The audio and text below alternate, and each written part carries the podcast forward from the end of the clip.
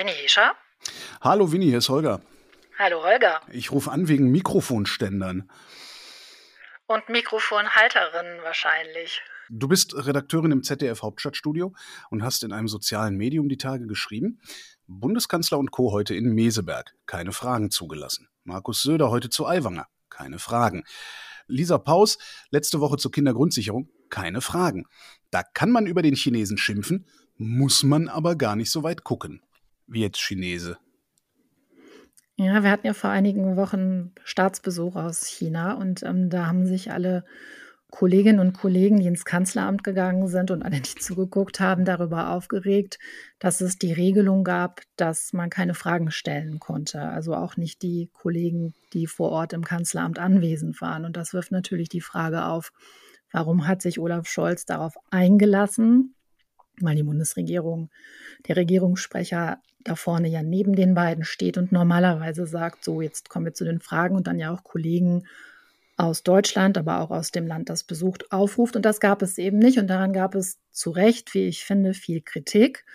Aber weil mir das eben in den vergangenen Tagen so stark aufgefallen ist, dass sich das plötzlich bei vielen Gelegenheiten zeigte, dass wir das auch so machen und praktizieren hier und sich das teilweise äh, Kolleginnen und Kollegen auch gefallen lassen, habe ich gedacht, ich twitter nicht so häufig, ähm, aber jetzt schreibe ich es mal. Was denkst du, warum hat der Kanzler das zugelassen? Ja, ähm, ich war vor kurzem mal mit Scholz einen Tag in Rom und ähm, da war bei der Pressekonferenz auch zu beobachten, ähm, die italienischen Kollegen fragten nur Frau Meloni und die deutschen Kollegen fragten Meloni und Scholz. Und ähm, dann wurde hinterher klar aus der deutschen Delegation, dass man vergessen hatte, den deutschen mitreisenden Kolleginnen und Kollegen der Presse zu sagen, dass sie eigentlich keine Fragen an Frau Meloni stellen sollten. Also das passiert häufiger. Äh, wir haben es einfach gemacht und interessanterweise haben die italienischen Kollegen aber nicht nachgezogen. Die hätten ja in dem Augenblick dann auch sagen können, okay, die Deutschen setzen nicht drüber weg, dann machen wir das auch, haben die nicht gemacht. Da wurde ähm, eben nicht den Interessen des Gastgebers entsprochen. Als der Chinese in Deutschland zu Gast war, wurde dem entsprochen, um ihn möglicherweise an anderer Stelle nicht zu verärgern und ihm eben dadurch entgegenzukommen. Das muss man da politisch diskutieren. Ähm, ich finde interessanter wirklich gerade, dass es bei uns auf mehreren Ebenen, bei mehreren Umständen und Begegnungen passiert. Und ich finde, dass man sich als ja, Medium auch ein bisschen stärker dagegen wehren könnte vor Ort. Und da habe ich selber Fragen. Welche? Also mir ist es zum Beispiel aufgefallen, jetzt bei dem Auftritt von Aiwanger am Donnerstag, ähm, das habe ich mir nochmal genau angeguckt, der Pressesprecher leitet ein und sagt, wir bitten um Verständnis, dass Fragen heute nicht zugelassen werden. Und dann gibt Hubert Aiwanger seine Erklärung ab eine sogenannte Entschuldigung. Und ähm, der Pressesprecher sagt anschließend vielen Dank, Herr Aiwanger, und auch vielen Dank äh, für Ihre Aufmerksamkeit. Und es sind einige Kollegen im Raum, die müssen dann sofort live draufgehen, die ARD, das ZDF, andere Kollegen. Und da habe ich noch Verständnis, dass die sich einfach nur umdrehen und dann ihren Job machen. Aber es sind mehrere Kolleginnen und Kollegen noch im Raum und die lassen sich das an der Stelle, ich sage mal in Anführungszeichen, gefallen und fragen nicht, Herr Aiwanger, warum sind keine Fragen zugelassen oder sage ich mal, ballern auch einfach die Fragen, die, die wir alle haben, und die gibt es ja zahlreiche in diesen Tagen an Hubert Aiwanger, ballern die einfach raus. Das machen sie nicht. Und das ist das eine, was ich schwierig finde und was ich aber noch schwieriger finde. Du musst dir ja, wenn du über ein solches Ereignis berichtest, hm, wenn ich im Schnitt sitze oder die Kollegen jetzt in Bayern, überlegen, okay, wie gehe ich jetzt damit um und wie bewerte ich das? Wie ordne ich das ein? Und dann kannst du sagen, okay, ich habe jetzt eine Minute 30 und muss sowieso den ganzen Umstand erklären und das Flugblatt und da gibt es ja einiges, was man erzählen muss zu diesem Fall. Und habe ich dann noch Zeit und leiste ich mir das, vielleicht noch zehn Sekunden bei 90 Sekunden, die ich habe, darauf zu verwenden, zu sagen, unter welchen Umständen dieser Auftritt auch stattgefunden hat. Und in diesem Fall finde ich das zwingend, das zu markieren. Das tun auch viele. Aber viele tun es dann eben auch genauso, mit dieser Formulierung, ähm, Fragen waren nicht zugelassen. Und nur weil das ein Pressesprecher sagt, heißt das ja noch lange nicht, auch wenn er zum Statement eingeladen hat, dass ich damit umgehe und sage, okay, dann zucke ich auch gar nicht erst und sage nichts. Und B, wenn ich in die Berichterstattung gehe, dass ich auch sage, er hat es nicht zugelassen. Das finde ich zwischen Politik und Medien die falsche Ebene, wenn wir das so benennen. Wie würden wir das denn idealerweise benennen? Hm. Also was, was, soll, was willst du denn sonst sagen, außer er hat Fragen nicht zugelassen? Ich wollte ich würde sagen, Nachfragen wollte er zum Beispiel nicht äh, beantworten oder mhm. wollte er mhm. sich gar nicht erst stellen lassen. Aber zulassen finde ich falsch. Worauf gründet sich denn überhaupt der Anspruch, Fragen stellen zu dürfen? Naja, also wir müssen da, glaube ich, ich habe mir diese ganzen Einladungen, jetzt nicht die von Aiwanger, aber auch anderen nochmal angeguckt, weil es da wirklich skurrile Beispiele gibt. Also wenn wir hier in Berlin eingeladen werden, dann weißt du, wenn da steht zum Beispiel Doorstep, dann kommt einfach beim Beginn einer Veranstaltung der Politiker, die Politikerin raus, sagt was zu ihrem Thema und geht wieder rein. Da weißt du eigentlich, okay, hier habe ich keine Chance, hier ist es eigentlich auch nicht geplant, sondern das ist so etwas wie das Verlesen einer Pressemitteilung für elektronische Berichterstattung. Und im Zweifelsfall kommt dann noch der Kollege von Panorama und geht dem Politiker so lange auf den Geist, bis er ausrastet. Darf er ja auch. Ja. Ähm, es ist ja ne, freies Land an der Stelle. Mhm. Jeder sucht seine Chance und seine Möglichkeit. Nachrichtenjournalismus in Berlin funktioniert ja eben auch nach besonderen Prinzipien, dass das eben sozusagen an der Stelle auch gelernt, vielleicht sogar akzeptiert ist. Kommt aber auch immer darauf an, das will ich dazu sagen, zu welchem Thema, welches Ereignis, welcher Druck ist gerade auch im Kessel. Ja, also wenn es was ist, wo du sagst, okay, die sagen jetzt zum 117. Mal, sie wollen die Bürokratie abbauen, dann bin ich da vielleicht weniger nervös, als äh, wenn ich weiß, der verkündet jetzt hier gerade eine drastische Maßnahme und ich kann nicht nachfragen. Also es kommt ja wirklich aufs Thema und auf die Gesamtlage an. So, das eine ist halt der, der Doorstep und, oder das Statement. Da weißt du, okay, beim Statement habe ich vielleicht auch nicht gerade die Chance nachzufragen. Es gibt aber wenn ich da hingehen darf, zu dem Fall von Lisa Paus, den finde ich wirklich total interessant. Ich habe mir die Pressemitteilung nämlich nochmal rausgesucht. Und da sind wir dann nämlich auch bei der Frage, die du gestellt hast, ähm, worauf begründet sich das eigentlich? Lisa Paus hat vor ein paar Tagen, 18. August 1249, eine Pressemitteilung, eine Presseeinladung verschickt. Und da steht drauf, die Bundesministerin nimmt Stellung zur Kindergrundsicherung. So, 15.30 im Ministerium. Dann gehen da ganz viele Kolleginnen und Kollegen hin am Freitagnachmittag und denken, Mensch, so, jetzt sagt sie was, am Mittwoch hat sie im Kabinett blockiert, jetzt passiert was. Da Lindner und sie haben sich kräftig gestritten. Jetzt wollen wir vielleicht auch mal, außer immer den Streit abzubilden, auch wirklich nochmal Infos haben. Das ist ja super, also gehen wir da hin. Und dann sagt der Pressesprecher gleich zu Beginn, also schön, dass Sie alle da sind. Das ist ja kurzfristig einberaumt, sagt er. Deshalb keine Nachfragen. Wir haben diesen Termin so gerade noch in den Kalender der Ministerin reingequetscht. Und dann liest sie da auch vom Blatt ab. Will eigentlich auch nichts sagen, sagt irgendwie, das ist ja auch alles regierungsintern und man erfährt wirklich nichts. Und am Ende sagt der Pressesprecher dann, naja, vielen Dank. Und dann ruft noch eine Kollegin rein, wie jetzt, hier keinerlei Fragen. Und er sagt, nö, keinerlei Fragen. Und dann treten die beiden nach diesem verlesenen Statement ab. Und man muss sagen, dann ähm, bleibt natürlich einerseits Lisa Paus ohne Antwort an die Öffentlichkeit. Und in diesem Fall, wenn sie sagt, passt mal auf, Leute, ihr schreibt jetzt seit Tagen, ich habe nichts, ich habe aber in Wahrheit ein Konzept, ich sag's euch aber trotzdem nicht, verwirkt sie da den Anspruch, den wir zumindest haben an Kontrolle und Information kann sie ja versuchen. Der Druck im Kessel wurde dann ja noch größer und dann hat jeder versucht, auf seine Art und Weise das Papier ähm, zu bekommen. Das haben einige Medien auch geschafft. Und auf einer zweiten Ebene, ich glaube, das kalkulieren manche Pressestellen, manche tun das, aber manche eben auch nicht, zu wenig mit ein. Es passiert ja was, wenn du mir eine Frage stellst und du sagst auch vorher, Mensch, komm doch vorbei, heute ne, machen wir hier Frage und Antwort. Und das passiert dann nicht das erzeugt ja auch Frust. Und jetzt musst du ja als Journalistin, Journalist dann hinterher sagen, okay, ich bin eh nicht persönlich gemeint, ich erkläre die politische Gemengelage und auch was heute passiert ist. Ich glaube aber, ich kann es empirisch nicht belegen, dass dieses, ich lade sie mal ein, ich sage dann aber trotzdem nichts, am Ende zu einer noch schlechteren Berichterstattung führt, als sie vielleicht inhaltlich ohnehin gerechtfertigt wäre. Und deshalb war das im doppelten Sinne einfach gar nicht klug, was sie gemacht hat. Naja, zumindest führt es zu einem schlechten Bild der PolitikerInnen, weil dadurch sehen die halt noch abgehobener aus, als sie ohnehin schon aussehen. Ja, und ich finde eben auch, wenn du sagst, okay, ich mache eine Presseeinladung und sie nimmt Stellung zur Kindergrundsicherung, schließt ja noch nicht aus. Es gibt wirklich explizit Einladungen, wo drin steht, das ist hier ein Statement.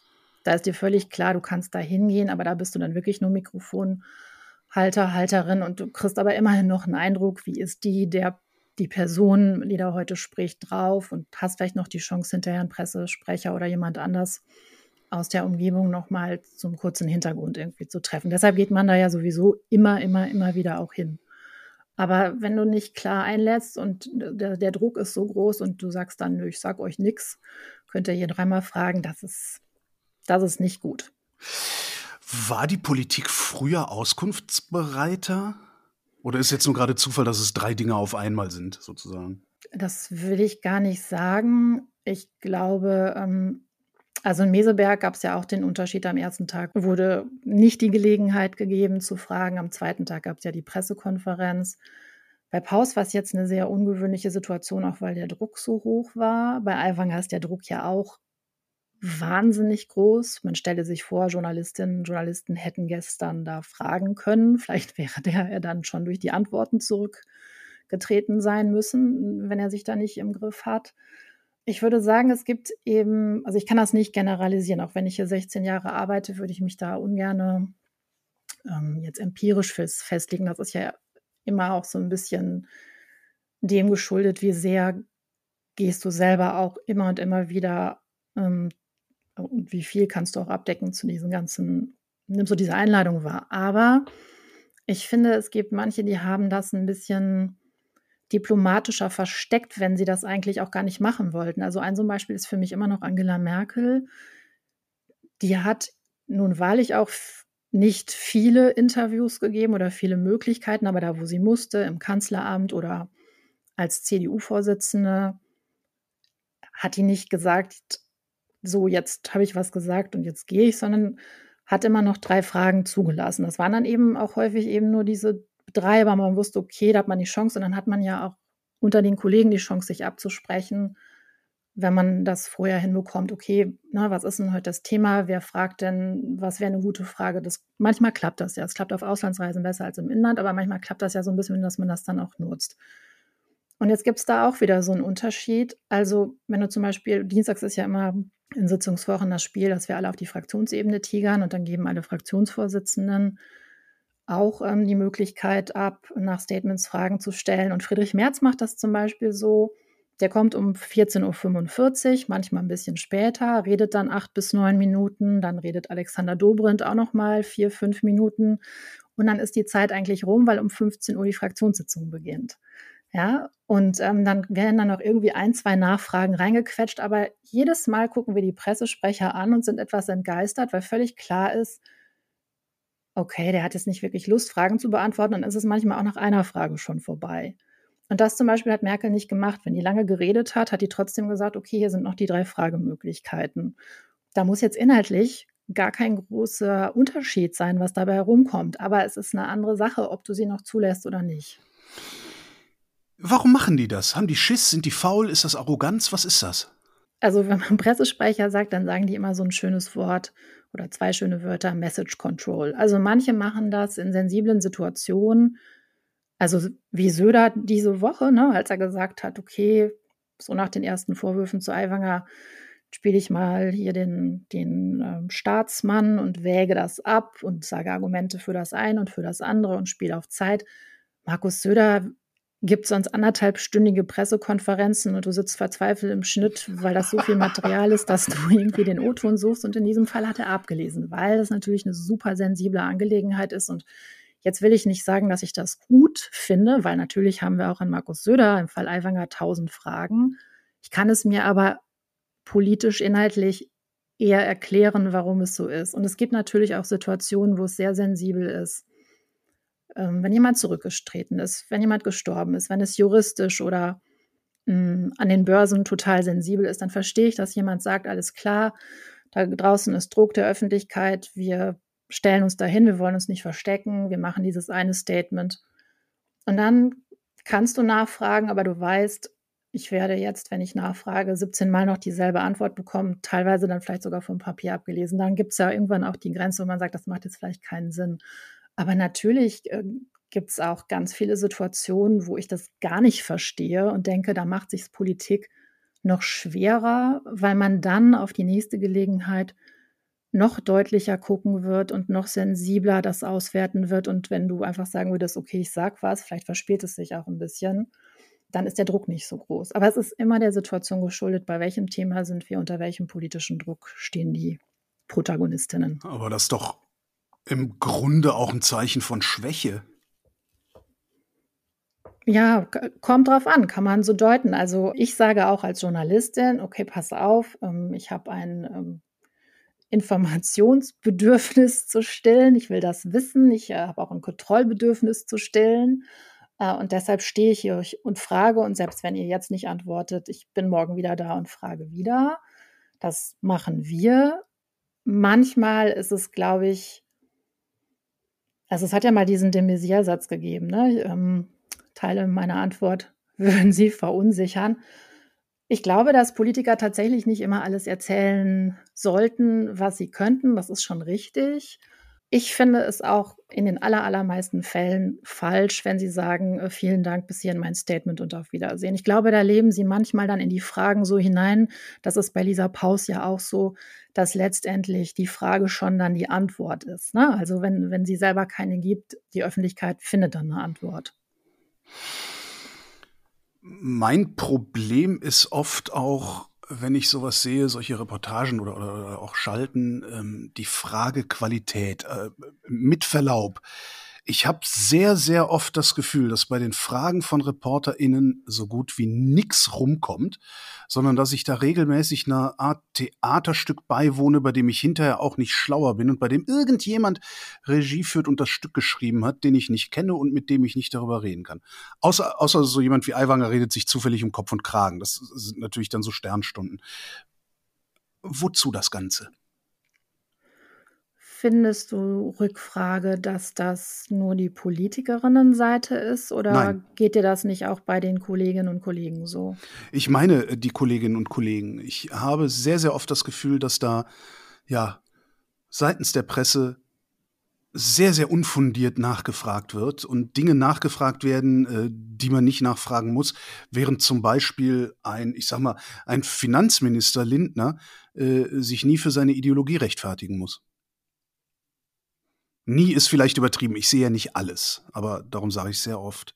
Also ist das überhaupt das richtige Format, über das wir gerade sprechen, oder müssten wir uns da vielleicht mal was anderes überlegen?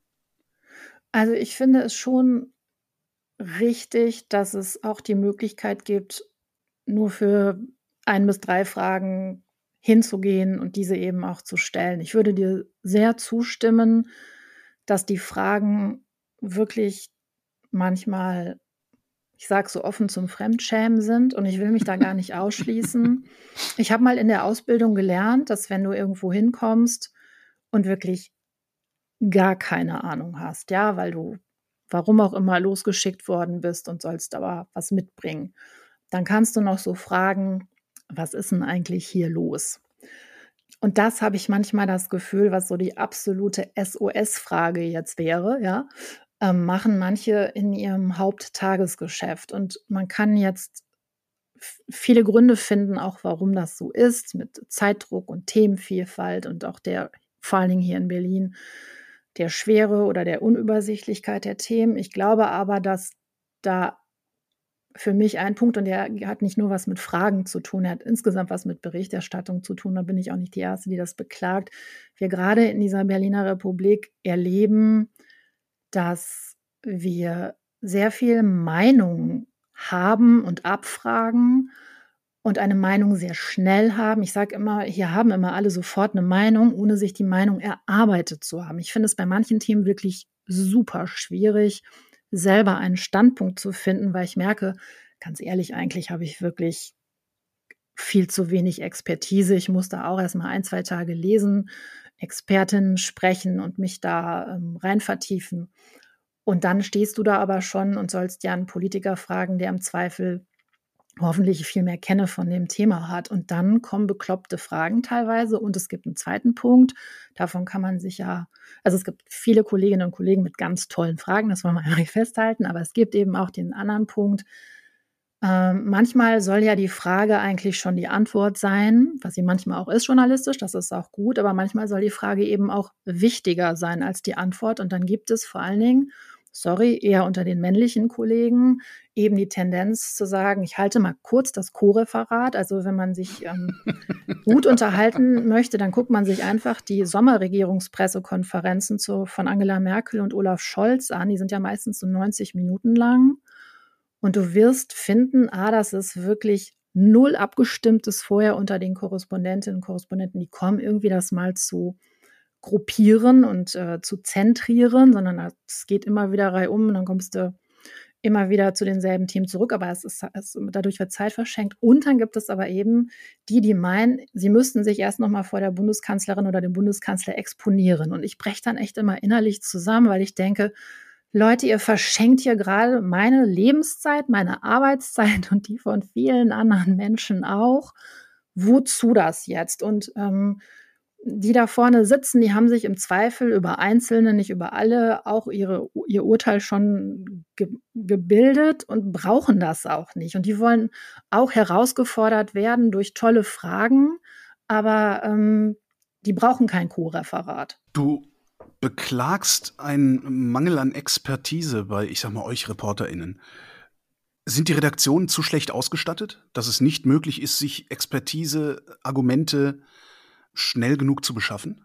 Es gibt ganz tolle Kolleginnen und Kollegen, die super fokussiert in ihren Themen arbeiten. Also zum Beispiel Malte Kreuzfeld, der vorher bei der Taz war und jetzt zu einem anderen Unternehmen, Medienunternehmen gegangen ist. Der hat, finde ich, wenn der twittert, gucke ich immer, was der twittert, habe da wahnsinnig viel gelernt. Der ist halt ein totaler Experte bei den ganzen Klima- und Energiethemen. Ich berichte auch über Klima und Energie und würde mir wünschen, ich wüsste das, was der Malte da alles im Kopf hat und sich angelesen hat und wie viel der sprechen kann. Das kann ich aber nicht, weil ich als Fernsehreporterin hier einfach viel mehr Themen jeden Tag, auf die ich reagieren muss und ähm, bei 2,30 oder vier Minuten ja auch nicht diese Tiefe erreiche. So.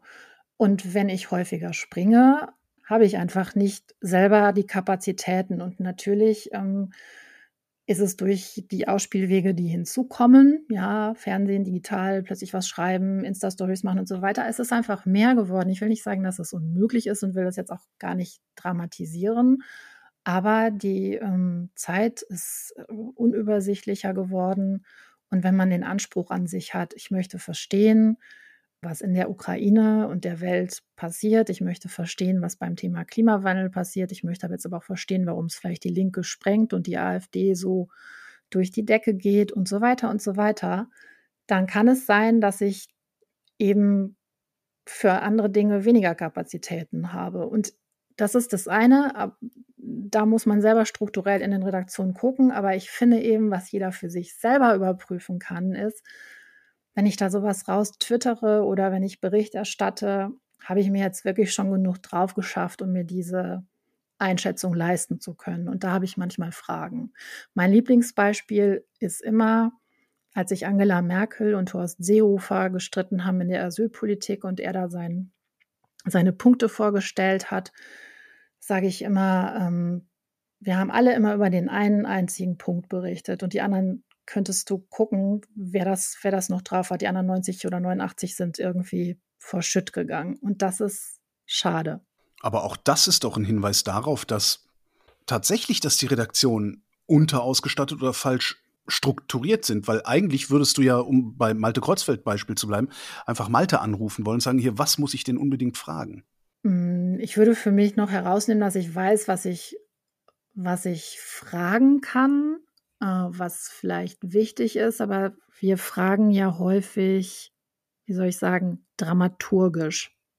Also, wenn du Kindergrundsicherung, um bei dem Beispiel zu bleiben, Paus und Lindner ähm, dann vor Mikrofon hast, dann willst du natürlich wissen, okay, wie viel sind sie bereit, der Kollegin einzuräumen, zu zahlen, wie soll das aufgestellt sein und so weiter. Das, glaube ich, das kriegt man äh, noch hin, auch ohne jetzt die Kindergrundsicherung oder alle Kindergeldleistungen ähm, runterexerpieren zu können.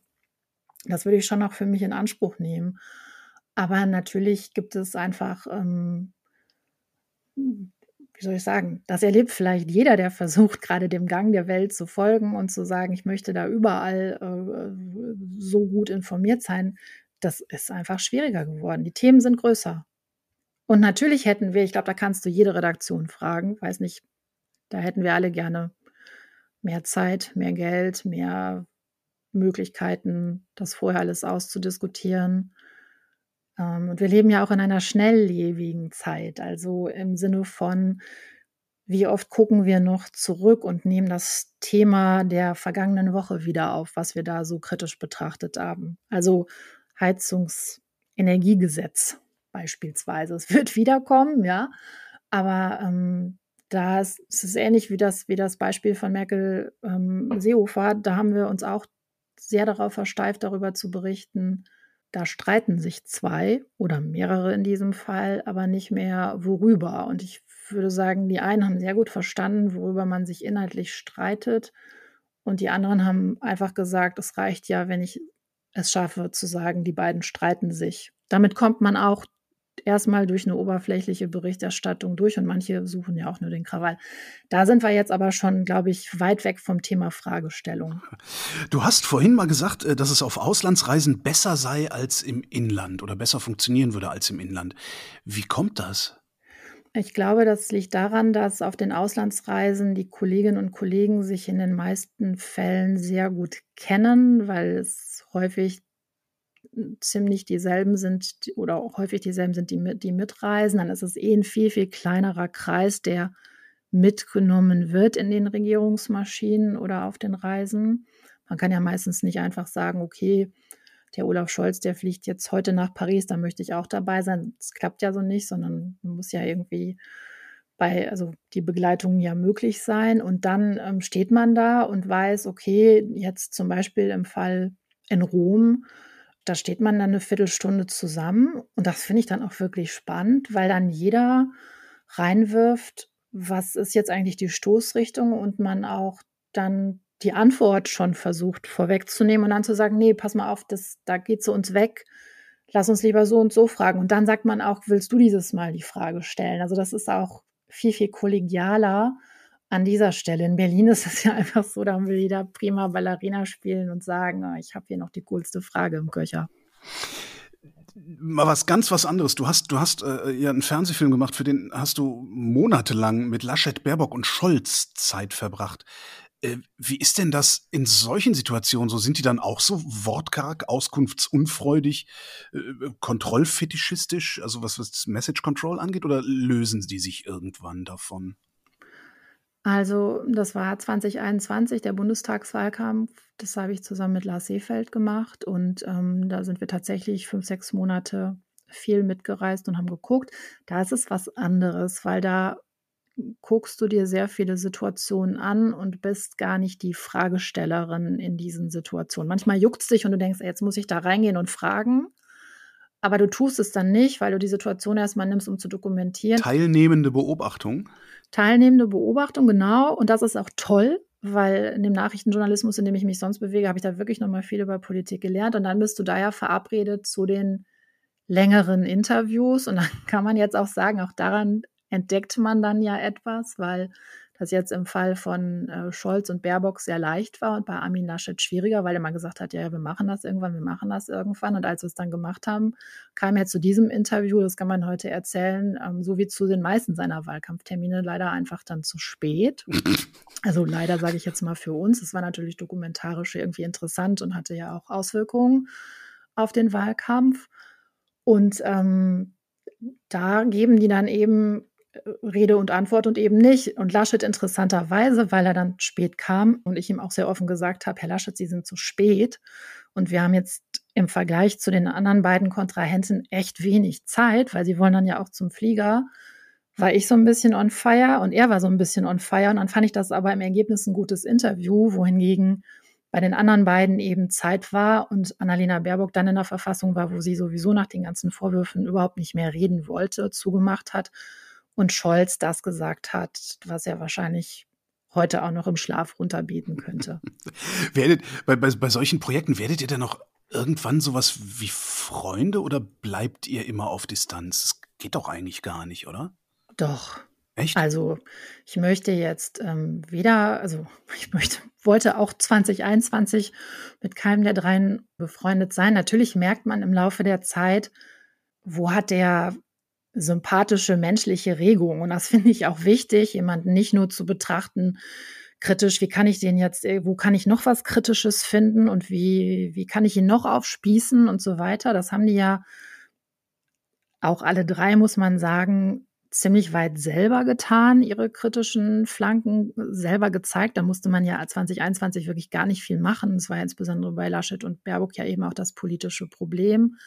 Aber natürlich gibt es Dinge, wo ich bei allen drei hinterher sagen würde, da habe ich menschlich wirklich große Sympathie für, dass er sich jetzt an dieser oder sie sich an dieser Stelle so und so verhält. Ja, aber deswegen hat sich jetzt im Verhältnis für mich, äh, bestimmt auch für Lars, gar nichts dran geändert. Es hat sich geändert, dass ich mehr über Politik verstanden habe und dann vielleicht ein bisschen mich von der Tagespolitik, von der Aufregung gelöst habe und gedacht habe, das ist jetzt echt nicht wichtig, dass wir das wieder hochziehen, was will denn der Laschet eigentlich strategisch? Was will die Baerbock denn gegen Klimawandel machen? Was meint er, was meint der Scholz denn hier mit Respekt? Ähm, dass man wirklich auch selber ein bisschen thematisch größer guckt und nicht nur, was ist jetzt mit dem Lebenslauf gewesen und so weiter. Und was mir in dem Wahlkampf wirklich aufgefallen ist, das war das Beispiel Laschet im Ahrtal. Da hat es Berichterstattung gegeben, dass er von Anwohnern da ausgebuht und äh, schlimm angegangen worden ist. Wir waren auch an dem Tag mit ihm unterwegs und haben das alle nicht mitgekriegt, weil das wohl im Nachbardorf war. Und das Interessante war, dass wir ihn eher mitbekommen haben, wie er Leuten Taschentuch gibt und die tröstet und nicht abends, als die Kollegen anriefen und sagten, wie, das habt ihr nicht, dass der da so, also ich, ne, halb mit Eiern besch beschmissen wurde, habe ich gesagt, ich habe wirklich was ganz anderes erlebt. Und das fand ich interessant, wenn man sehr viel Zeit hat, dass man eben auch unterschiedliche Seiten von Menschen sieht. Was du eben gesagt hast, du hast was über Politik verstanden. Was hast du verstanden? Hm, ich glaube, das verstehen wir eigentlich alle, aber ähm, dass es wirklich ein total harter Beruf ist. Es ist wirklich wahnsinnig hart, sich dem da jeden Tag auszusetzen und immer eine Antwort zu haben. Also kein Mitleid, die haben sich das ausgesucht, aber es ist wirklich, wenn du von morgens bis abends unterwegs bist, jeder möchte ein Foto, jeder möchte eine Anerkennung, auf die sie treffen. Jeder möchte gesehen werden. Ähm, und dann hast du vielleicht noch die parteiinternen Reibereien. Das war so wirklich mein Hauptpunkt, dass ich hinterher gedacht habe. Ich sehe das hier zwar auch immer, ähm, bin da auch, ähm, wie soll ich sagen, kritisch, aber da habe ich an manchen Tagen, also wenn du jemanden hinterherreist und selber immer noch morgens denkst, okay, bin ich schon richtig wach, was ist heute für ein Wochentag, wo sind wir eigentlich? das erlebt ein Politiker ja nochmal ganz anders. Und ähm, was ich auch gelernt habe, dass ähm, Fehlermanagement wirklich wichtig ist. Und das hat man im Fall von Laschet und Baerbock ja auch gesehen. Wenn man das Falsche macht, was dann passiert, weil Olaf Scholz hat es dann ja nicht schwer gehabt, Kanzler zu werden. Nochmal zu den ähm, Pressekonferenzen, auf denen keine Fragen zugelassen sind. Du hast eben gesagt, das ist im Grunde, ist es immer auch so zum Teil ein Glücksspiel. Es kommt eine Einladung, du denkst, du kannst Fragen stellen und dann stellt sich raus, du kannst keine Fragen stellen. Wie wär's denn, wenn ihr alle dann einfach mal eure Mikrofone, Kameras einpackt und geht? Ja, ich finde es falsch. Hm, also erstens, wie gesagt, es ist auf den Einladungen, wenn da steht Doorstep oder Statement, dann weiß ich eigentlich, okay, ich kann da hingehen, aber eigentlich kann ich nicht fragen. So. In den anderen Fällen finde ich eben, das habe ich ja vorhin gesagt, muss man es kenntlicher machen. Natürlich haben wir auch schon diskutiert, gehen wir gar nicht hin, um das zu, zu zeigen. Was praktisch wäre, weil es werden dann 1,30 frei, in denen man direkt die Einordnung senden kann und nicht erst die Statements. Also was wir schon gemacht haben, ist, wenn wir lange irgendwo gewartet haben und es gab überhaupt gar keine Antwort, kommen die heute noch mal raus und sagen was und es wurde von niemandem irgendetwas in Aussicht gestellt, dann gucken wir uns schon manchmal an, vor allen Dingen, wenn es nach Mitternacht ist, zu sagen, wisst ihr was? die können uns mal tatsächlich wortwörtlich im Mondschein begegnen. wir gehen jetzt zusammen nach Hause, ja. Jetzt ist es aber einfach auch so, in diesen Zeiten, wir machen elektronische Berichterstattung und die anderen Kanäle ähm, werden ja trotzdem bespielt. Und wir kommen ja ohne Bilder und Töne eben auch nicht aus. So, und jetzt kannst du sagen, wie zum Beispiel im Fall von Buschmann letzte Woche, der hat das auch in Meseberg gemacht, hat er was zu seinem Bürokratieprojekt erzählt, hat auch keine Nachfragen äh, zugelassen. Und als ich die Kollegen, die vor Ort waren, gefragt habe, warum eigentlich nicht, ja, irgendwie, der musste schnell zurück zum Kabinett und so, da ist der Buschmann natürlich auch schlau und sagt sich, Mieseberg-Berichterstattung, da kommt irgendwie mal der Kanzler und dann kann ich da mit einem Statement auch schnell durchflutschen. Dann habe ich es ja gesagt, also muss ich, muss ich die ja auch gar nicht weiter bespielen. Natürlich wäre es da auch richtig zu sagen, okay, wenn der Buschmann uns was über Bürokratie erzählen will, dann soll er das mal irgendwie anders machen, wenn ich nachgefragt habe. Ich glaube, da wirst du keine Einigkeit ähm, unter den Medien erreichen. Sprichst du auch, also über dieses Problem, keine Fragen stellen zu können, sprichst du darüber auch gelegentlich mal mit PolitikerInnen? Ähm, ja, mit Politikerinnen. Mehr spreche ich darüber noch mit ihren Pressesprecherinnen, weil ich ähm, da das Gefühl habe, da kann ich meine Belange, meinen Frust und alles auch einfach mal offenlegen und die können mir im Hintergrund auch mal erklären, warum sie das so entschieden haben. Und manchmal, also manchmal ist das dann auch wirklich lustig und führt zu jahrzehntelangen äh, Schmonzetten, will ich mal sagen. Es gab mal in Potsdam im Sommer 2016 eine Klausurtagung Merkel, Seehofer und die Unionsspitzen und der damalige Pressesprecher sagte dann bei der PK, also es war ein halbes Jahr nachdem, nach diesem berühmten Parteitag mit den verschränkten Armen von Seehofer und Merkel, ähm, und dann sagte der Pressesprecher so, jetzt aber nach irgendwie zwei Tagen Klausurtagen, äh, drei Fragen bitte, mehr nicht, ja. Und den habe ich dann auch gesendet, genau so, in der 19 Uhr heute Sendung und habe gesagt, toll, super. Also ich überspitze jetzt, aber ne, nur drei Fragen zugelassen. Und dann hat er mir später ja gesagt, naja, ich konnte auch nur drei Fragen zulassen, weil ähm, das waren da gefühlte 50 Grad im Raum, das stimmte auch. Das hätte da keiner länger überlebt. Also das kann man so oder so. Und darüber lachen wir noch heute. Natürlich kann ich das mit den, mit der, mit denen, die daran arbeiten ähm, und die das ja auch mitentscheiden, soll mein Chef, meine Chefin sich da jetzt ins Fegefeuer stellen oder nicht, kann man das gut diskutieren. Manchmal kommt man dann zum gemeinsamen Punkt und sagt, ähm, das war ein Riesenfehler oder mach das doch bitte mal anders. Und manchmal sagen die, der will nicht, kann ich jetzt auch nichts dran ändern. Also im Fall von Armin Lasche zum Beispiel 2021, da haben die Pressesprecherinnen und Pressesprecher gesagt, klar, der macht das auf jeden Fall, ihr bekommt ein 60-Minuten-Interview. Das haben die fünf Monate lang erzählt und es wurden am Ende 27 Minuten. So richtig demokratisch ist das aber nicht, ne? Undemokratisch fände ich es, wenn es so wäre, wie es zu Corona-Zeiten teilweise war, wenn du nur noch einen Link zugeschickt bekommst ähm, in deinem Lockdown-Büro, wo du dann Politiker sehen kannst, die Maßnahmen verhängen und äh, du vielleicht schriftlich noch eine Frage einreichen kannst, aber dann auch keine Nachfragemöglichkeit hast, weil das technisch dann nicht gegeben ist. Das ist schwierig gewesen für uns alle. Damit haben sich auch zumindest die, mit denen ich gesprochen habe, auch Politikerinnen und Politiker überhaupt nicht wohlgefühlt, dass das so gewesen ist. Alles andere, sage ich mal, sehe ich hier noch relativ sportlich, weil wenn Lisa Paus freitags nachmittags sagt, okay, ich lese meinen Zettel vor und mach nichts, ist ja völlig klar, dass wir alle in die Spur gehen und versuchen, das Papier, zu dem sie nicht Stellung nehmen will, aber was sie schon an Herrn Lindner geschickt hat, auf andere Wege versuchen zu bekommen und das sind dann ja auch Antworten, also mit denen man dann journalistisch umgehen kann. Also was ich schwierig finde, zum Beispiel sehr schwierig finde, ist jetzt im Fall Aiwanger, wenn er sein Statement, seine Erklärung, seine sogenannte Entschuldigung vorliest und gefühlt zeitgleich der Welt ein Interview gibt, in dem er ja nochmal schwere Vorwürfe erhebt, auch gegen andere Medien.